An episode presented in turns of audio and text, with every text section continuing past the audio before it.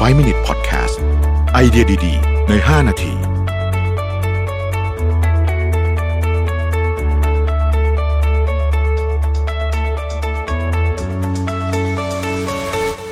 สัปดาห์ที่แล้วผมได้รับนิตยสาร Monocle มา แล้วเขาก็มี section หนึ่งที่น่าสนใจนะครับ ก็คือการสัมภาษณ์นะฮะนักคิดนะฮะห้าสิบคนส่วนใหญ่ก็เกี่ยวกับเรื่องโควิดนี่แหละนะครับ แล้วก็คนหนึ่งในนั้นก็คือ แดเนียลคาห์นะแมนนะครับ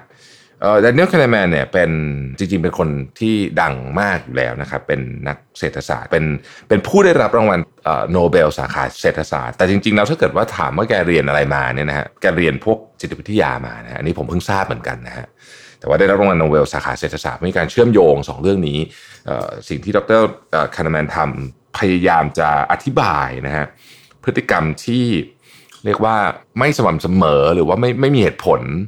ของมนุษย์นะฮะจริงๆ งานเขียนชิ้นหนึ่งที่ผมมักจะพูดถึงบ่อยๆว่า ถ้าเกิดอยากจะอ่านเรื่อง behavioral economics เนี่ยนะฮะเศรษฐศาสตร์พฤติกรรมเนี่ยไปอ่านเล่มนี้เล่มเดียวจบเลยนะฮะก็คือ thinking fast and slow นะครับเป็นหนังสือที่ยอดเยี่ยมมากๆนะฮะเป็นผลงานแบบดีมากๆเลยจริงๆนะฮะคือคงจะเป็นหนึ่งในหนึ่งในหนังสือเล่มที่ที่ดีที่สุดในในสายนี้เล่มหนึ่งเลยทีเดียวนะฮะทีนี้ โมโนโคก็ไปสัมภาษณ์นะฮะถามสั้นๆนะฮะสามสี่คำถามเท่านั้นเองนะเกี่ยวกับเรื่องของโควิด -19 นะครับคำถามที่หนึ่งเนี่ยนะครับเขาถามดรคานาแมนว่า คิดว่าไอ้โรคระบาดเนี่ยนะมันจะเปลี่ยนพฤติกรรมของคนในระยะยาวไหมนะครับดร.คาห์นะแมนบอกตอบบอกว่าเนี่ยบุคคลที่ที่เขาไปศึกษาประวัติศาสตร์ แล้วก็คนที่ผ่านช่วง Great Depression ช่วงปี 1920 ปลายจนถึง 1930 ปลายเนี่ยนะครับ ช่วงนั้นก็ เศรษฐกิจตกต่ำเป็นเกือบ10ปีนะฮะเขาบอกว่าคนที่อยู่ใน generation นั้นเนี่ยเรื่อง Great Depression เนี่ยส่งผลต่อวิธีคิดทัศนคติของคนใน generation นั้นเนี่ยไปตลอดชีวิต แม้ว่า Great Depression จะผ่านไปแล้วก็ตามนะฮะมันส่งผลต่อเรื่องของวิธีคิดเรื่องโอกาส เรื่องของความสามารถในการควบคุมเหตุการณ์ต่างๆ หรือว่าเรื่องของเงินนะครับ คนที่อยู่ในเจเนอเรชันนั้นเนี่ยมักจะระมัดระวังเรื่องการใช้เงินมาก แล้วก็ มีความเชื่อใจในอนาคตเนี่ยน้อยนะครับ เพราะว่าพวกเขาเห็นกับตาแล้วว่า เรื่องที่ไม่เคยคิดว่ามันจะเกิดขึ้นมันเกิดขึ้นได้จริง ๆนะครับ ดรคานามันบอกว่าไอ้ครั้งนี้ไอ้โควิด -19 มันก็แตกต่างจากครั้งที่แล้ว แต่ด้วยปัจจัยอันนี้นะก็จะทำให้คนไม่ลืมเรื่องนี้ง่ายๆนะก็คือพูดง่ายคือว่ามันคงจะส่งผลต่อทัศนคติหรือความคิดในการใช้เงินใช้อะไรต่างๆเนี่ยของคนที่ที่ มีชีวิตอยู่ในช่วงนี้นะฮะไปตลอดชีวิตที่เหลือ คือก็คือพวกเรานี่แหละนะทุกคนเนี่ยนะฮะคือเราเราเราก็คงจะมีทัศนคติที่เปลี่ยนไป เวลามีคนพูดถึงเรื่องที่แบบคิดว่าเป็นไปไม่ได้อะไรอย่างเงี้ยเราก็อาจจะต้องคิดว่าเอ้ยไม่แน่เหมือนกันมันอาจจะเป็นไปได้ก็ได้นะครับ โดยเฉพาะเรื่องทำนองนี้ที่เกิดขึ้นในระดับระดับโลกนะฮะมีส่งผลกระทบทุกประเทศ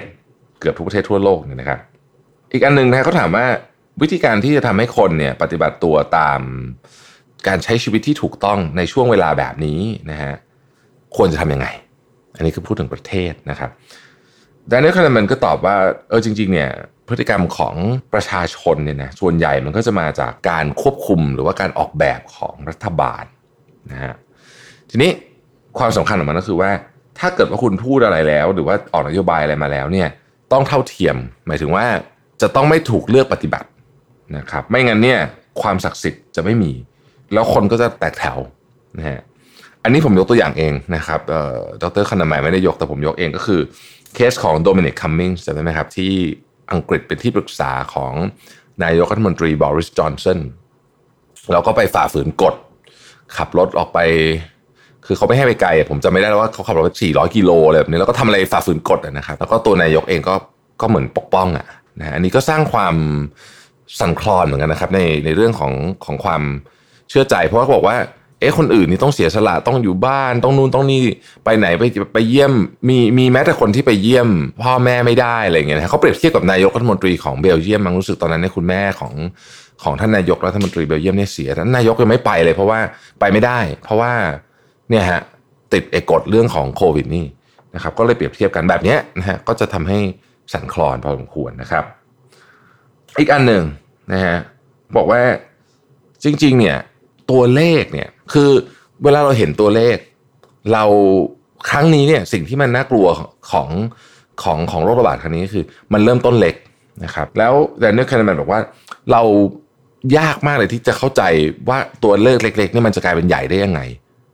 เพราะเพราะมนุษย์เราส่วนใหญ่แล้วในหัวเนี่ยมักจะติ้งแบบคิดแบบลีเนียคือคือเป็นเส้นตรงนะฮะแต่ว่าครั้งนี้มันเป็น exponential เราจะเห็นว่าจากคนติดเชื้อแบบ 5 คน 10 คนเนี่ยมันกลายเป็นพันคนได้ภายในเวลาแป๊บเดียวเองเนี่ยนะครับอันเนี้ย คือเราเราจะนึกภาพนี้กันไม่ค่อยออกนะฮะก็เลยทำให้คนค่อนข้างที่จะประมาทหน่อยในช่วงแรกนะครับ ข้อคำถามสุดท้ายครับเอ่อโมโนโคถามว่า